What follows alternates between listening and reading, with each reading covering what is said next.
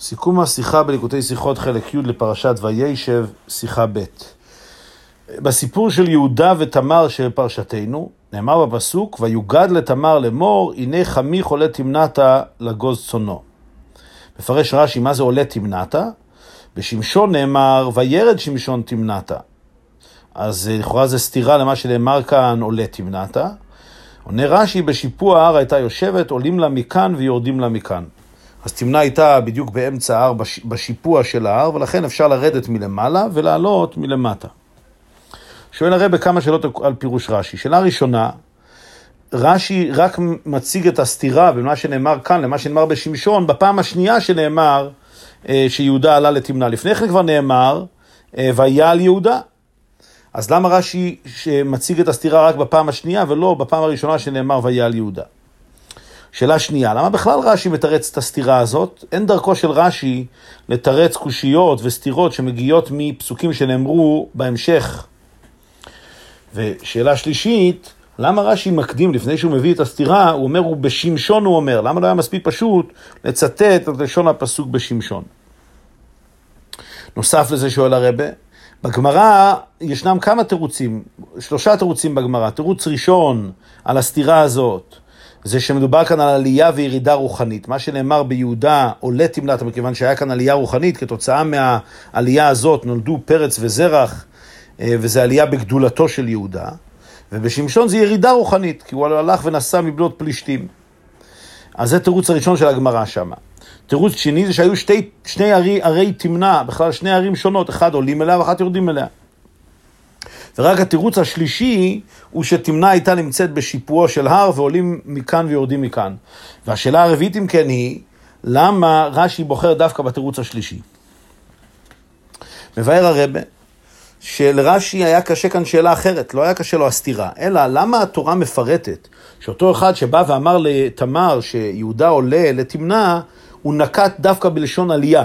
התורה מפרטת שהוא אמר לה עולה תמנע. בדרך כלל בתורה אנחנו לא מוצאים שהתורה מפרטת האם היה, זה היה בדרך עלייה או בדרך ירידה. כמו שמצינו לדוגמה באברהם אבינו, שהוא עלה להר המוריה, ואף על פי כן התורה אומרת, וילך אברהם, וילך אל המקום.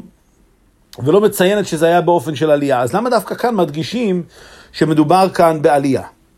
עכשיו, ביחס לפסוק הראשון, בפעם הראשונה שנאמר, ויה על יהודה, אז מובן למה התורה מדגישה שזה היה עלייה, מכיוון שכבר לפ... רק לפני כן נאמר, וירד יהודה מאת אחיו, ומפרש שם רש"י שיהודה ירד מגדולתו, אה, שהורידו אותו מגדלותו בגלל מכירת יוסף.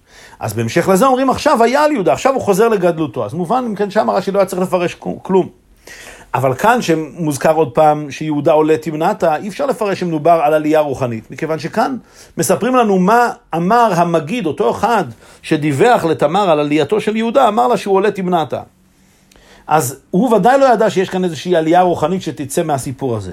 אז אי אפשר לומר שמדובר כאן בעלייה רוחנית. אז למה הוא דווקא נקט, והתורה מציינת, שאותו מגיד שאמר לתמר נקט לשון עלייה? זה מה שרש"י בא כאן לפרש. למה התורה מציינת דווקא שהיה כאן עלייה באמירה הזאת? ועל זה מפרש רש"י, נבין את זה בכך שנתרץ את הסתירה. מכיוון שיש לנו סתירה ממה שנאמר כאן למה שנאמר בשמשון, ומזה אנחנו מוכרחים לומר שהעיר תמנע הייתה בשיפוע ההר. עכשיו, עיר שנמצאת בשיפוע ההר, מובן שיש די, שני דרכים להגיע אליה. אפשר להגיע מהדרך מלמעלה, אפשר להגיע לדרך מלמטה. אז כעת מובן למה המגיד אומר לתמר דווקא, הנה חמיך עולה תמנעת, בשביל שתמר תדע באיזה דרך הוא עולה. וכפי שהתורה אחר כך מתארת, שתמר אכן הלכה ומצאה את יהודה שם. אז מובן אם כן, שדווקא מכיוון שתמנה הייתה במעלה ההר, בשיפוע ההר, ויש כמה דרכים להגיע אליה, אז מובן שהתורה מציינת דווקא שהוא אמר, הנה חמי חולה תמנה, כך שהיא תדע בדיוק באיזה דרך אה, יהודה עלה. אה, וזה בעצם הסיבה שרש"י נכנס לפרש את הסתירה הזאת. אה, מוסיף הרבה, למרות זאת, יש כאן עדיין איזשהו דבר שהוא לא מבואר כל צורכו. מכיוון שעצם העובדה שיהיה עיר שהיא בנויה בשיפוע הר זה דבר אה, לא רגיל וקצת לא מובן. מכיוון שיש יתרון בעיר שנמצאת בראש ההר, מכיוון שקל מאוד להגן עליה, ויש יתרון בעיר שנמצאת בתחתית ההר, כי קר מאוד להגיע אליה, אבל עיר שנמצאת בשיפוע הר, לכאורה אין לה שום יתרון. מצד אחד קשה להגיע אליה, מצד שני, גם אין, לא כל כך קל להגן עליה, כי תמיד אפשר לתקוף אותה מלמעלה. אז למה בכלל שתהיה עיר בשיפוע ההר? אמ, ולכן, אדרבה, אומר הרבה, רש"י היה יכול לפרש יותר פשוט, שאכן היו שני, אה, אה, שאכן בפסוק שלנו, מה שנאמר שיהודה עולה, הכוונה היא שהוא עלה מכיוון שתמנה הייתה בראש ההר, היה רק תמנה אחת, והיא הייתה בראש ההר, ויהודה עלה אליה. מה שנאמר בשמשון וירד שמשון, אולי מדובר שם בירידה רוחנית. אז ככה היה אפשר לומר בפשטות, שהעיר תמנה אכן הייתה בראש ההר, וכאן כאשר נאמר ויעל יהודה, שיהודה עולה, הכוונה היא שהוא עולה לראש ההר, ובשמשון הכוונה היא שהוא יורד מבחינה רוחנית. לכן מוסיף רש"י, ובשמשון הוא אומר, לומר לנו שזה נאמר כמה וכמה פעמים ביחס לשמשון. מכיוון שהתורה משתמשת בזה כמה פעמים ביחס לשמשון, אי אפשר לומר שמדובר כאן ירידה רוחנית, כי אז היה מספיק לציין את זה פעם אחת. מכיוון שהתורה בשמשון הוא אומר, כאילו חוזר ואומר, שבשמשון ירד לתמנה, מובן אם כן שאי אפשר לומר שתמנה הייתה בראש ההר, צריך לומר שהייתה בשיפוע הר, וממילא מובן גם למה אה, מציינים כאן במפורש שיהודה אה, עלה לראש ההר. ובזה מתורצים, מתורצות כל השאלות. שאלה ראשונה הייתה, אה, למה רש"י מפרש את זה דווקא בפעם השנייה שנאמר שיהודה עולה? אז הסברנו שבפעם הראשונה אין שום קושייה, כי בפעם הראשונה מפרשים שהעלייה היא עלייה רוחנית.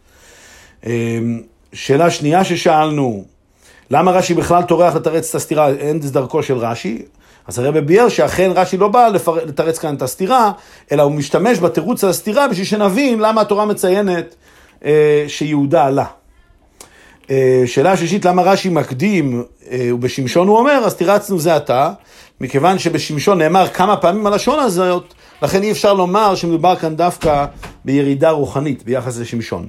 כמובן גם למה רש"י בוחר דווקא בתירוץ השלישי, כי רק לפי התירוץ השלישי של הגמרא, יובן העובדה שהתורה מציינת כאן שזו הייתה עלייה.